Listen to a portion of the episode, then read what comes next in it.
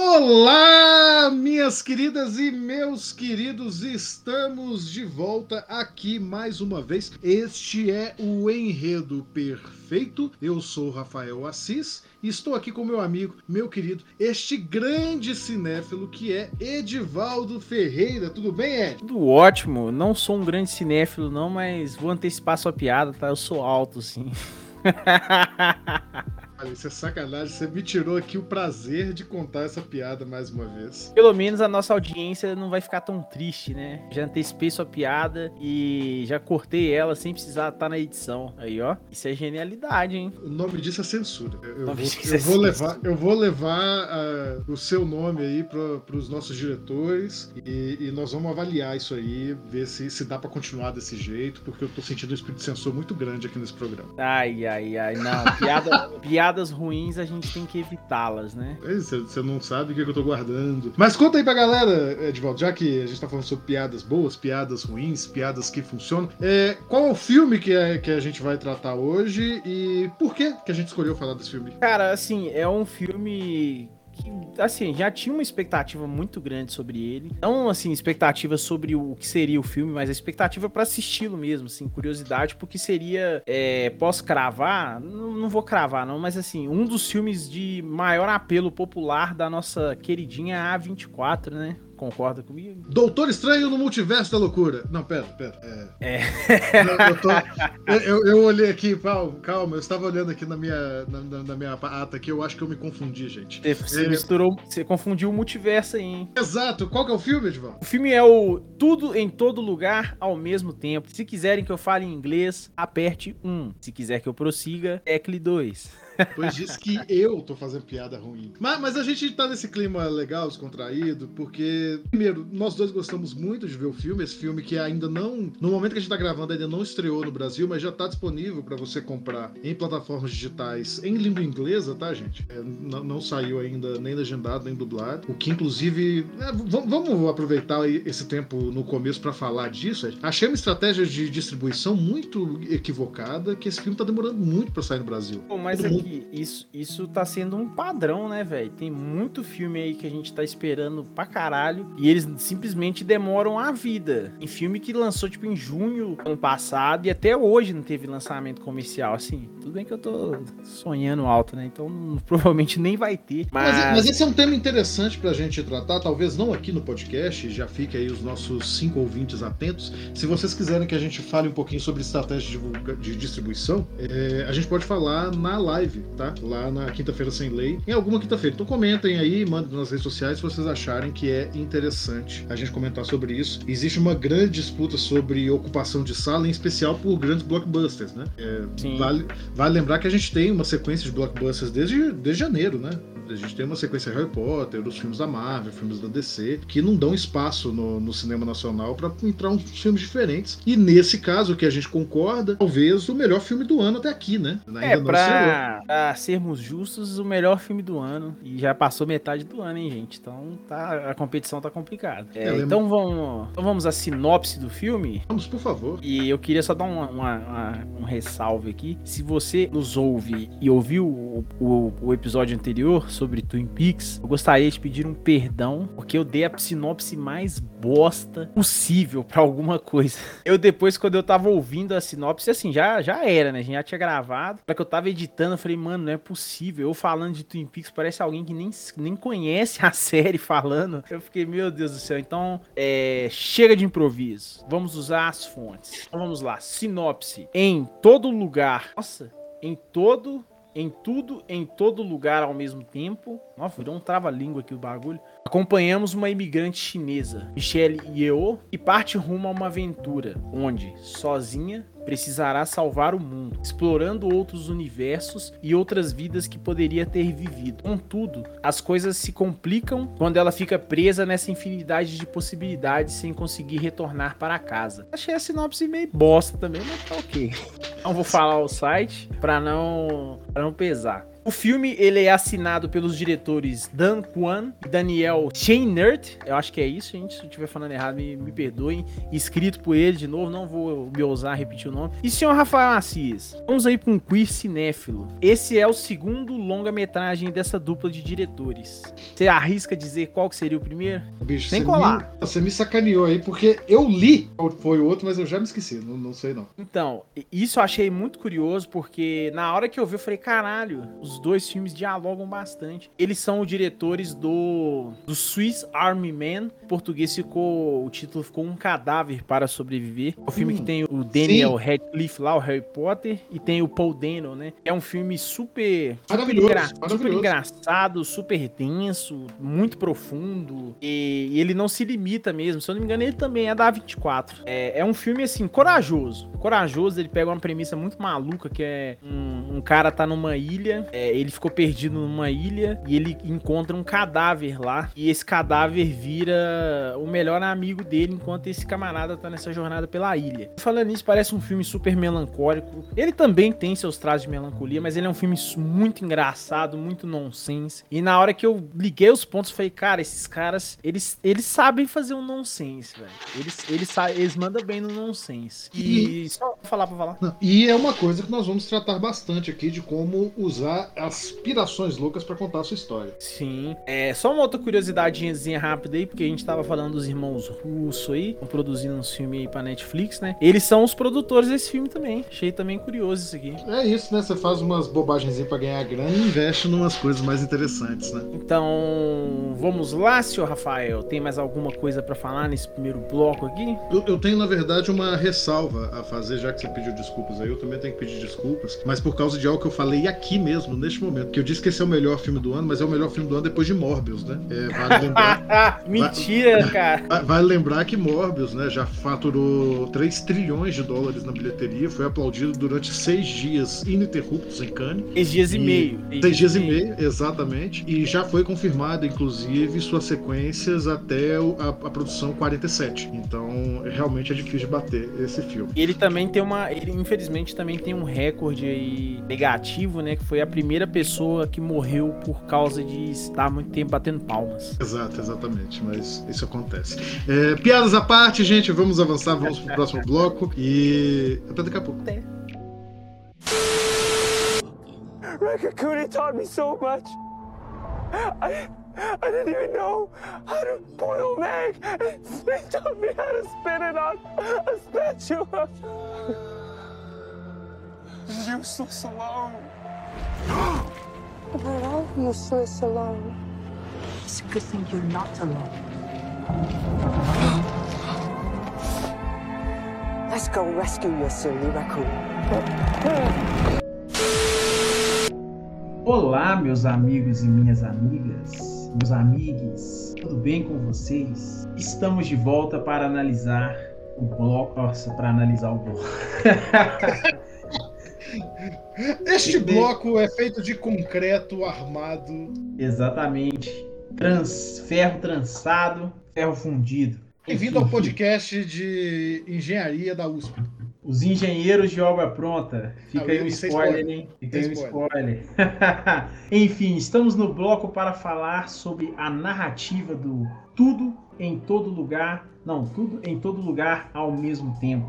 E é um filme maravilhoso. E eu já gostaria de abrir com uma informaçãozinha meio nerd extra aqui, alazangado, né? Quem, for quem assistiu tudo das antigas sabe o que eu tô falando. Então vamos lá o elenco conta com uma, uma galera meio desconhecida, assim, né? Tirando que a gente tem um grande nome do cinema, que é a Jamie Lee Curtis, né? Mas a gente tem um outro nome que é muito interessante, que é o James Hong, que ele interpreta o pai da Evelyn, que ele, ele é um camarada muito, ele é um camarada muito interessante, tá bem velhinho aí na, na série, né? acho que ele está mais envelhecido do que ele realmente é. Ele faz o dono de um restaurante no episódio de Seinfeld, que é um episódio muito icônico, que talvez seja um dos episódios que foi uma grande virada pro seriado, que é um episódio que ele todo se passa dentro de uma locação só, que seria aquele, aquela sala de espera do restaurante.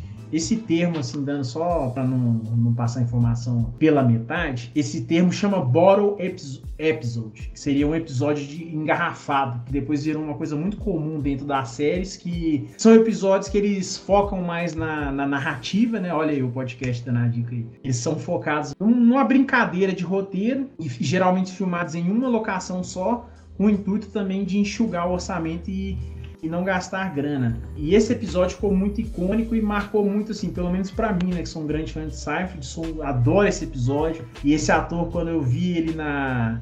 Quando eu vi ele no filme, me deu um calorzinho grande no coração. E o senhor, Rafael?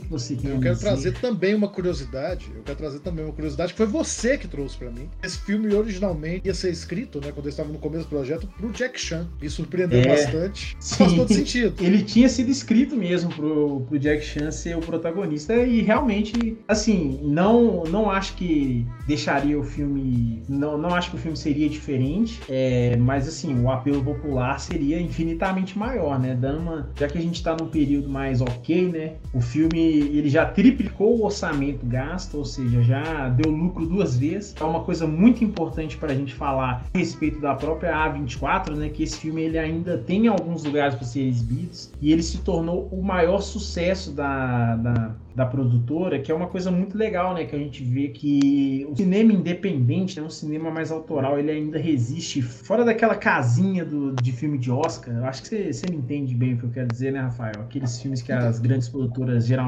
financiam sabendo que vai dar, sabendo que vão tomar prejuízo, mas visando as premiações. E você pode ver realmente assim que esse filme não tá nem tentando, né? Pela, pela época que ele saiu, ele não vai tentar Oscar. Muito dificilmente, assim, ele vai, vai conseguir pegar o Oscar, porque o Oscar privilegiado elogio os filmes que saem mais depois do final do ano, né? Muito difícil. Ele saiu numa janela muito parecida com o Green Knight, que inclusive a gente já analisou aqui. Se você está ouvindo esse podcast, caiu aqui, pode procurar. É um filme também da, da 24 que foi bastante esquecido no ano passado e que, na modesta opinião desses dois que vos falo, é o melhor filme do, do ano passado, né? E, e de novo, dá para cravar, a gente já falou isso no primeiro bloco, dá para cravar que esse é forte candidato a também ser um dos melhores filmes desse ano. É um clássico instantâneo. Essa é a, alcunha que esse filme merece, um clássico instantâneo. Então, vamos, vamos. Você quer começar a falar um pouco aí da estrutura narrativa dele? É muito interessante porque quando a gente a gente estava até conversando aqui que quando você começa a pensar em como esse filme é montado, a estrutura de atos dele, ele não tem uma estrutura convencional dos três atos que justamente são tão conhecidos e reconhecíveis pelo público no cinema mainstream. Né? A gente já falou também em outros episódios sobre a estrutura de cinco atos que geralmente é atrelado ao drama. E aqui você tem algo parecido com isso. Até porque, né, Ed, esse é um filme que majoritariamente é um filme dramático. Você tem comédia, você tem ação no meio dele, mas o coração do filme está centrado num drama, correto? Eu acho que correto, não, corretíssimo. Eu também acho que isso tem um pouco a ver com o estilo de narrativa asiático, né? A gente tem grandes filmes de grandes épicos de drama aí, e eles também são ao mesmo tempo muito engraçados, eles têm personagens que são, são divertidos, que são alívios cômicos. Eu acho que talvez também tenha esse, esse intuito trazido para dentro do filme não é algo que veio de graça, assim. Eu acho que tem, tem um tom de, de ser intencional. Que era uma coisa que a gente até discutiu previamente também. Ó, daqui a pouco o pessoal vai querer que a gente comece a gravar as prévias do, do que, a gente fala antes de gravar o podcast, né? que uma coisa que fica na que fica de impressão assim, pelo menos inicial minha, é que esse projeto não era um projeto que foi feito rápido. Não é uma coisa assim que levou um ano ali para escrever e tal. Eu, eu tive a impressão e a, tive uma impressão acertada, né, de que esse é um projeto antigo, que inclusive os, os diretores eles já tinham, eles já estavam fazendo pesquisas né, sobre conceitos de multiverso em 2010, ou seja, os caras não estavam de brincadeira, né? E a respeito até sobre o roteiro, o roteiro desse filme começou a ser escrito em 2016. Então, se você é da audiência do, do, do enredo perfeito, você sabe que bons trabalhos demandam tempo, né?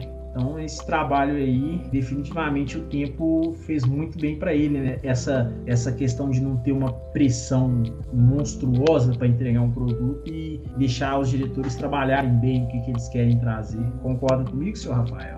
Absolutamente. Mas voltando à estrutura dos cinco atos, exatamente você vê que esse tempo todo permite que você faça uma coisa que é rara é, no cinema e que deve ser valorizada, inclusive, é que embora o filme seja majoritariamente um drama, e embora você consiga notar ali o esqueleto dessa estrutura de cinco atos tão tradicional no drama, no quarto ato do filme, num momento ali, vamos tentar falar sem entregar exatamente o final dele aqui, não, não vamos ficar nos privando de falar para poder fazer a crítica, mas vamos tentar evitar alguma coisinha. Mas você tem ali uma estrutura no quarto ato que é quase como se ele fosse um filme dentro dele mesmo. Você tem uma estrutura de três atos dentro do quarto ato, com um novo clímax, com uma nova. É, é como se de fato o filme começasse do zero ali por conta de um acontecimento chave que é necessário para que a protagonista atinja seus objetivos. E quando isso acontece no filme, é, é uma renovação muito grande, porque esse é um filme que trata sobre multiverso, né? Uma coisa coisa que não é nova. Só aí que tá vendo os filmes da Marvel, os filmes da DC falando de multiverso, essas coisas, é, podem começar a achar que isso é muito novo, mas é, tratar sobre universos alternativos remete, em última instância, à antiguidade. É quando a gente pensa em noções como o paraíso, o mundo dos mortos, ou até mesmo em religiões milenares como o hinduísmo, você tem ou, toda uma sucessão de universos estabelecidos, mas na literatura, como a gente conhece, o multiverso como a gente reconhece hoje, já data aí lá do século XVIII, já aparecia no século XVIII. Então é uma coisa que, que já existia e que talvez seja um novo espírito do tempo, assim como a gente teve toda uma leva de filmes sci-fi falando sobre espaço nos anos 60 e 70, depois com máquinas nos anos 90, talvez agora o, o grande pavor da humanidade e o que reflete isso seja realmente é, esses outros mundos, né? E como o filme aborda isso, ele vai numa escala de piração e de piração de verdade durante os seus três primeiros atos iniciais, que você acha que não tem como aquilo ali ficar mais louco. E aí ele dá uma pausa e recomeça a história a partir do ponto que ele parou, fazendo uma nova estrutura de três atos dentro do quarto ato, gerando um novo clímax, o que faz com que você se sinta como se tivesse uma montanha russa. De repente o filme engrena de novo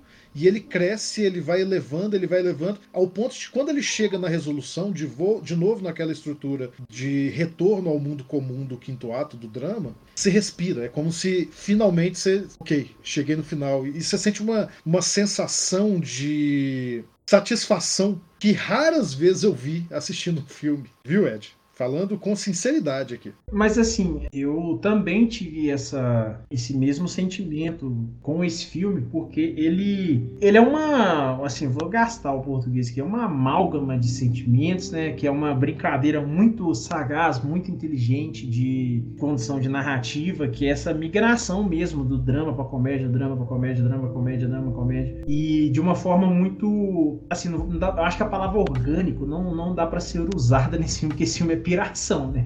Então, é, dentro daquela, daquela suspensão de descrença lá, aquilo se torna tão natural que a sua, a sua experiência com o filme é, é, extremamente gratificante e ele também não te dá muito espaço para você não mergulhar nele. Não sei se você teve essa sensação, sim. É um filme de que é um filme que é muito difícil você não ficar envolvido com essa história. Talvez se você for aquele nerdola chato, vai falar do Doutor Estranho e tal, é, você vai reclamar do filme, mas ainda assim vai ter algum momento que esse filme te pega. E eu acho que toda a construção dele é feita para isso. É, é uma. É uma. É, é, como se. Assim, tô, tô parecendo bem romântico falando desse filme, né? Parece o melhor filme do, do século. Mas é aquele tipo de cinema que te traz de volta um, um, um, certo nível de prazer com o cinema que, que a gente vai perdendo aos poucos, né? Até a gente aqui que faz é, que a gente faz um trabalho mais analítico sobre, a, sobre o cinema e busca essa questão do entendimento, da, da explicação, das técnicas, de, da decupagem mesmo, de, de chavar todo um filme, toda uma história, toda, todo um conceito. Quando você pega um filme como esse aqui, ele te traz e faz assim, você ser aquela criancinha de novo sentada na poltrona e se divertindo com o filme, tá ligado? Não sei se eu tô divagando demais aqui,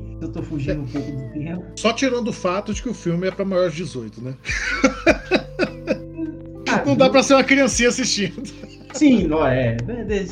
Não, não vou tirar eu te essa entendi, piada. Eu te entendi, edição, eu te entendi. Aí eu não vou tirar, você cortou minha onda aqui, mas não vou tirar essa piada na edição, não, safado. Não, mas eu, uma coisa que você falou me é, realmente me faz pensar. Você falou que tem a sensação de que o filme é construído para trazer, para evocar esse sentimento, e eu acho que você está absolutamente certo nisso, porque esse filme claramente, em questão de mensagem, quando você pensa na mensagem dele, ele, ele é um filme que, que é um, ele se faz como um confronto a filosofia nilista. Ele hum, nem tanto a filosofia nilista, mas é o espírito nilista que tomou o nosso, nosso mundo. Né? Todos os personagens que são apresentados, e o primeiro ato é muito eficiente em fazer isso, ele nos apresenta todos os personagens de maneira odiosa. Mesmo aqueles com quem você empatia porque eles estão sendo vítimas ali, nenhum deles parece ter as características que são necessárias para que você tenha empatia com eles. Talvez, quando muito, a filha, e tem um motivo muito específico para isso. Mas mesmo ela, todos eles, eles, eles estão numa situação meio que de conformismo com a vida que eles têm. Mesmo quando eles se colocam frente a algum problema, eles desviam deles. Eles não são exatamente a, as vítimas com as quais a gente empatiza. Eles são vítimas que, que a gente quer pegar pelo ombro e chacoalhar e falar, faz alguma coisa. Que, curiosamente, inclusive, é exatamente o que acontece quando não, a é, primeira é... interação do multiverso mas, assim, aparece. Assim, eu, né? eu queria voltar até um pouquinho antes, assim, que dá até é porque esse filme ele escalona muito rápido assim e então eu queria voltar segundo uns, ato o trem já vai andando. É uns, uns, micro detalhes assim talvez sejam coisas que passam batido ele já ele já te demonstra ali que não é assim a gente já sabia que não seria um filme comum mas ele já te entrega muito rápido que ele não é um filme comum. Se eu não me engano assim nos primeiros minutos mesmo sem nenhuma explicação não aconteceu nada de multiverso ainda que é uma cena assim que me chamou bastante atenção é uma cena que a Evelyn tá parada atrás de uns monitores assim, né, de câmera de segurança, e o marido dela tá lá embaixo e tal, já tem até um tom de comédia dela falando que o marido dela é um pateta, e ao mesmo tempo o marido dela começa a pular, fazer umas cambalhotas assim por trás das Sim. máquinas. Não sei se você percebeu essa cena. Sim. Ali ele já te dá essa coceira, porque tipo assim, esse filme, assim, uma das interpretações legais assim que a gente vai falar, que a gente pode falar, que é um filme sobre um filme, um filme retratando conformismo e ao mesmo tempo também uma busca de sair sair desse, desse conformismo, né? Sair dessa situação. Então, a palavra é apatia, de volta. Isso. Não é nem conformismo, a palavra é apatia. Essa apatia de viver mesmo. Então, essa primeira coceira vem nessa contradição, né? Dela falar que o marido dela é um pateta e o cara fazer uns negócios malucos daquele. E a outra é a situação do próprio casamento deles, né? E vou dar só um leve spoiler aqui, mas também não é tão spoiler, porque o filme já começa assim. E ele, ele queria se divorciar dela. E isso eu achei muito interessante, porque dá essa coceira, assim. Ou seja, seja, pode até brincar assim que a trama ela te dá uma pegadinha. Por isso que eu tô falando essa coceira, porque ela já te dá essa coceirinha e você fala, pô, o filme vai para cá. Só que do nada o filme já descamba e virou uma loucura, sacou? Concordo totalmente. Mas é exatamente nessa quebra de expectativas que o filme ele vai te conquistando durante o primeiro ato, não só nessa cena, mas em outras mais mundanas, a interação da filha com ela, a interação com a, com a moça lá que, que vai buscar as roupas, ela tem que ir lá em cima pegar e ela vai brigando com todo mundo. A maneira como o filme vai te atiçando falando sobre o evento que vai ter, e você fica esperando esse evento Sim. pro final. Então ele vai colocando muitas coisas e falando assim: fica aqui, eu sei que tá monótono nesse primeiro ato, a coisa já vai virar. E ele vai virando aos poucos até o ponto que ele descamba. E como eu digo, ele descamba praticamente, é, é quase literal, você tem um chacoalhar de ombros mesmo. É, na, na, primeira vez que o, o, marido do outro universo aparece, ele pega ela pelos ombros, abre o negócio lá e pega ela pelos ombros. É, é literalmente como se fosse a gente ali, pegando aqueles personagens, chacoalhando, dizendo reage reage, faz alguma sim, coisa. Sim, e sim, sim. Isso é muito legal, porque ao mesmo tempo que a gente tá vendo, a gente tá se colocando ali. A Evelyn é os nossos olhos. E, e uma coisa que eu vi no Twitter, me, me desculpa, é de sim, eu continuo frequentando o Twitter, é que grande parte das produções audiovisuais hoje que tratam sobre sistemas de dramas e tudo, são sobre dramas familiares, problemas com os pais, com os avós e resoluções. É como se uma geração inteira que não teve contato com esse afeto que hoje é tão alardeado e tão buscado, tivesse tentando fazer as pazes com seu passado e basicamente dizendo que eu só queria um abraço da minha família. e, e, é legal como é que você vê isso sendo representado aqui de uma maneira muito tocante. Sim, não, sim, concordo. Uma questão super válida, né, que é um conservadorismo do, do povo asiático, não aceitação da sexualidade da filha. Acho que essas questões, assim, são sempre o cerne, né, velho? A gente dá a volta no mundo para voltar para nós mesmos, né? Então, o filme traz disso para si e trabalha muito bem. E, e, é legal você ter falado isso aí sobre a cultura asiática, porque o filme traz isso, não é um filme feito por, por roteiristas, né, de pessoas do Extremo Oriente, da China, do Japão, da, da Coreia, mas que por se centrar numa história sobre imigrantes, né, sino-americanos e para abordar esse tema, você tem esse toque ali que dá uma camada para o filme que não apenas expressa uma conexão com essa população que está sendo representada ali, mas traz uma mensagem verdadeiramente universal, porque a gente também se relaciona com isso. Sim, sim, como você disse, né, todos nós queremos um abraço.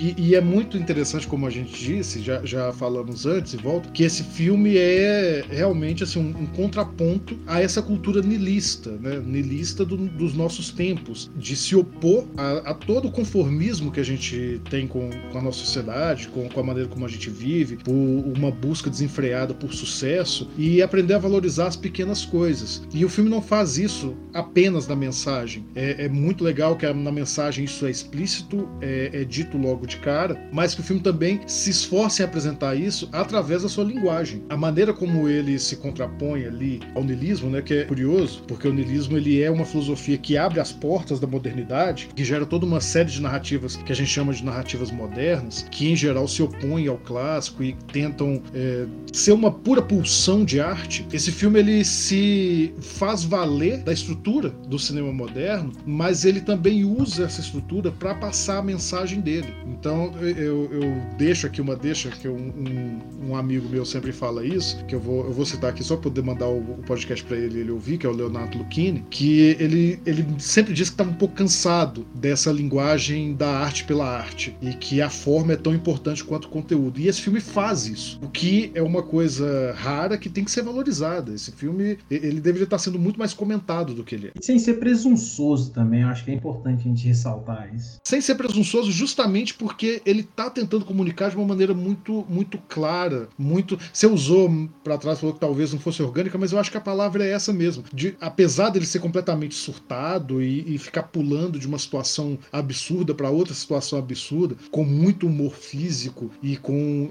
de verdade um, um, completo senso de absurdo mesmo, mas que tudo isso acontece de uma maneira que você acredita. A suspensão da descrença não cai em momento nenhum, você sempre aceita aquilo dali. Sim, sim. E, e traz toda essa esse mergulho mesmo, esse convite, assim, a mergulhar no filme e não de uma forma de cinéfilo de alta cultura, né, de estar tá lá assistindo aquelas narrativas confusas, complexas que a gente adora também, gente, não estou falando mal não, mas tentando trazer todo esse arcabouço para de uma forma popular mesmo, assim, para pô, a gente tem temos assuntos aqui muito importantes para serem abordados e não tem, tipo assim, não tem problema a gente querer abordar isso de uma forma simples. E o simples não quer dizer que não é complexo, né, que porque o simples é o mais difícil de fazer, né? Inclusive é o que a gente vem, vem acompanhando do cinema, né? As pessoas estão tendo dificuldade de fazer o simples. Então, essa competência do filme é uma parada assim genial mesmo, de falar, porra, velho, é, de lembrar o porquê que a gente ama o cinema, sabe? E eu poderia te falar assim, pô, velho, eu vi um filme do Fellini e me fez lembrar porque eu amo cinema. Também,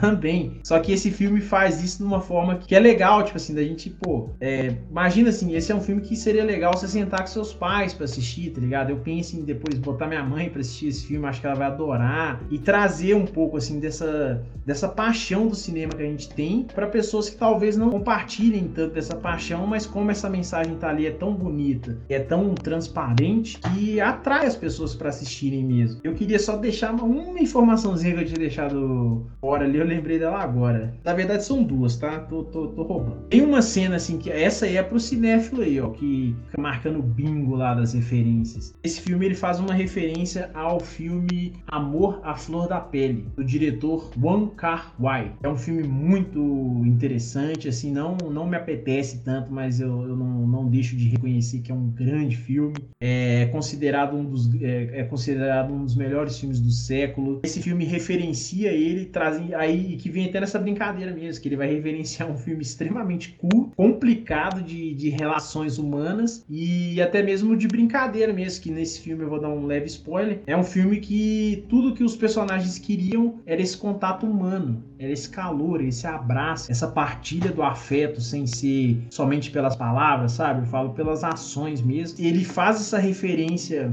muito bonita, assim, uma, são, são cenas bem legais de direção, de fotografia, e ao mesmo tempo ele contrapõe isso trazendo essa mensagem bonita mesmo, né, velho? De ser gentil, E eu achei isso, assim, achei isso espetacular, assim, velho. Eu não tenho.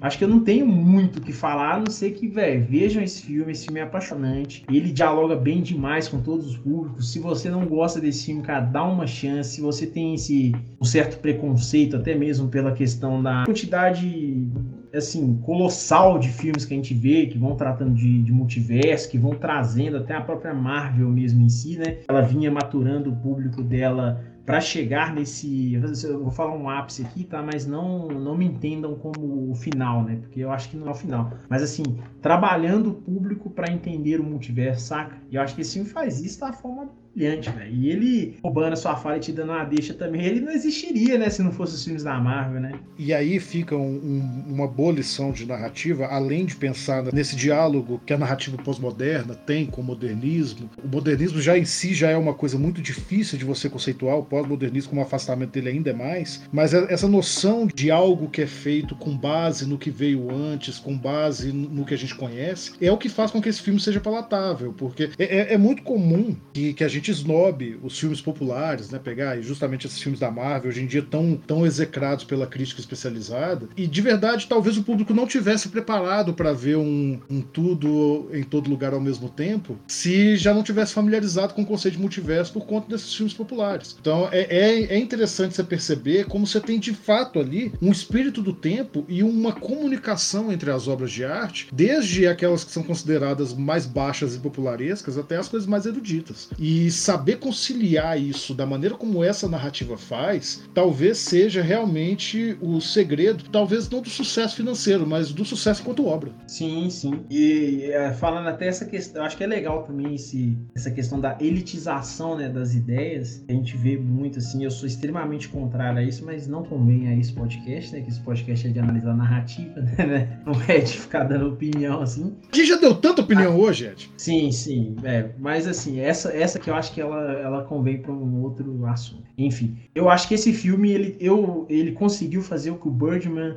o que o Birdman falhou. E olha que eu sou assim, o Birdman eu sou apaixonado por esse filme, mas eu acho que ele ele consegue trazer essa, essa, discussão de indústria, que também é um outro assunto, mas eu só tô puxando esse gancho aqui, porque esse filme é tão legal, né, velho? É tanto gancho que a gente consegue é muita coisa que, que é... fala nele, é, é tudo ao e... mesmo tempo que, que, ele, ele, ele não faz assim, o filme não faz a discussão sobre a indústria. O Birdman é um filme que discute a indústria. Só que ao mesmo tempo ele vivencia a indústria, ele abraça a indústria, né? Então ele é um filme que ele, ele não existiria se não existissem os filmes da Marvel. Então a gente vai pensar assim, pô, velho, aqui. E tem muita gente que pensa assim, que porre, que só tem filme da Marvel e tal, mas assim, se não existissem esses filmes da Marvel, não existiria esse filme maravilhoso. Até na brincadeira assim de de multiverso mesmo. E, velho, assim, velho, esse filme é do caralho. Não tem. Porra, é do caralho. Caralho, clássico moderno, essa porra. E eu acho que temos um bloco. Temos um bloco. É isso aí.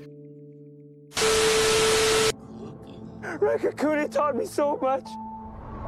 I, I didn't even know how to boil an egg. He taught me how to spin it on a spatula.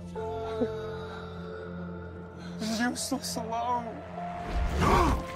We're all useless alone. It's a good thing you're not alone. Let's go rescue your silly raccoon.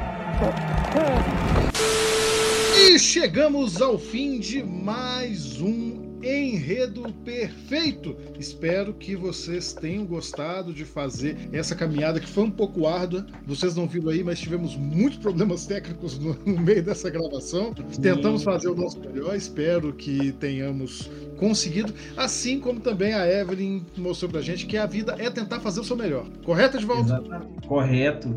E o importante é, se estamos gravando nesse momento que vocês não sabem qual é, o podcast sai no dia certo. O podcast sai do dia certo. É, se você está ouvindo, hoje é quinta-feira. E lembrando que o Enredo Perfeito sai sempre em quintas alternadas no mês, junto com o, o com o podcast, não, junto com a, a live. live. Então, uma semana tem live, tem a, a quinta-feira sem lei, na outra tem o podcast. Já pode marcar na sua agenda e nos dar aqui o, a sua audiência, que é de verdade o que a gente mais quer e precisa. E vamos agora às nossas recomendações culturais. Edivaldo, o que você trouxe para os nossos ouvintes esta semana? Cara, eu trouxe uma bem, tipo assim, bem dentro do tema, só que diferente, diferente. A recomendação é diferente. Enfim, eu vou recomendar um episódio da série que chama Community, episódio da temporada, o episódio 4 da temporada 3, e ele se chama Remedial Chaos Theory ele é um episódio basicamente sobre multiversos e possibilidades. É, só que ali é, a premissa é mais simples, né? Que eles estão fazendo um joguinho de dados lá e a cada rolar de dados é, uma possibilidade bem maluca acontece. É um episódio bem legal e eu recomendo para vocês. E você, senhor Rafael, qual que é a sua recomendação? Eu, para variar, eu sou monotemático, né? Eu só, eu só indico livros aqui. Espero que hum, futuramente eu tenha um repertório maior de outras artes para indicar. Mas eu vou indicar para vocês, talvez, aquele que é a, a melhor obra sobre multiverso da história, na minha opinião. Talvez agora rivalizado por este filme.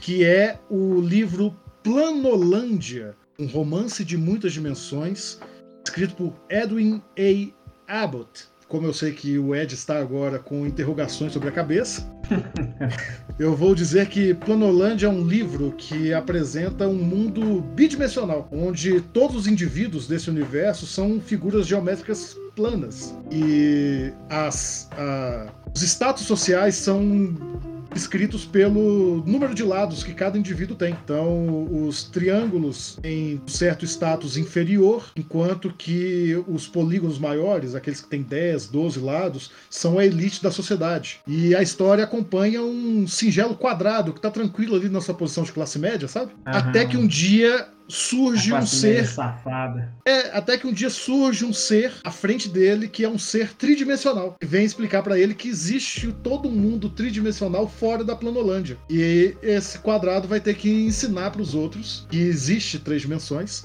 E obviamente vai ser tratado como louco. Esse é o romance, e é isso mesmo, essa loucura. Leiam. Só isso. Só isso que eu vou falar. Leiam. Eu quero ler esse livro aí. Você tem ele pra me emprestar? Tenho. Eu quero. E, e, inclusive, ele é bem baratinho, viu? Ele é curtinho. Eu comprei ele por menos de 10 reais. Ele é baratinho. Vai. Fica a dica aí. Inclusive, só pra dar uma informação aqui. Aparentemente, o episódio que eu recomendei de Community está de fácil acesso na plataforma Netflix. E me fala uma coisa aqui, Rafael. Se a pessoa chegou até aqui e gosta do nosso trabalho, como que ela faz para nos apoiar? Bom, é, ela pode nos dar um beijo na boca. Não, mentira. É... Agora pode, tá todo mundo liberado tá solteiro. Pode não, pode que... não, porque, porque Covid ainda tá por aí. Sim, é, se você se chegou tiver, até aqui. Mas se não tiver de Covid, tá podendo sim. Isso aí. Se você chegou até aqui, você pode nos apoiar de uma maneira muito simples, muito singela, que agrada muito o nosso coraçãozinho, que é basicamente compartilhando esse vídeo, esse vídeo, compartilhando esse podcast para, ser, para tá seus amigos e seus amigos. O podcast tá multiverso aqui já, né? É o multiverso do podcast. Em algum lugar do multiverso, isso é um vídeo. E você pode compartilhar, claro, é, comentar nas redes sociais, marcar a gente, a gente fica muito feliz. E você não, não precisa gastar nada para fazer isso, só uns segundinhos do seu tempo. Agora, se você realmente gosta do nosso trabalho, gosta do que a gente está fazendo aqui e quer apoiar ainda mais, aí, Edivaldo, para onde eles podem mandar o Pix? assis.unditudo, arroba gmail.com Repetindo, assis.unditudo, arroba vocês verem como é que a gente quer que vocês realmente mandem o Pix pra gente. Mentira. Se vocês só puderem compartilhar, a gente já fica muito feliz. Mas esse também é o nosso e-mail de contato, se vocês quiserem sugerir pauta. E lembrando que quem manda um Pix, qualquer Pix, gente, de 200 reais até 10 centavos, qualquer que seja o valor, você já tem o direito de pedir aqui um episódio especial, inclusive participando se você quiser. Então é isso, eu acho que nós estamos chegando aqui ao final de mais um programa. Foi muito bom compartilhar nossas impressões sobre esse filme com vocês e esperamos que vocês tenham gostado. Tudo bem, Ed? No, e no multiverso aí, ó, na pegada do filme, esse aqui é um mesa cast de 5 horas e meia. Mas aqui não. Isso tá bom, gente. Até a próxima. Tchau.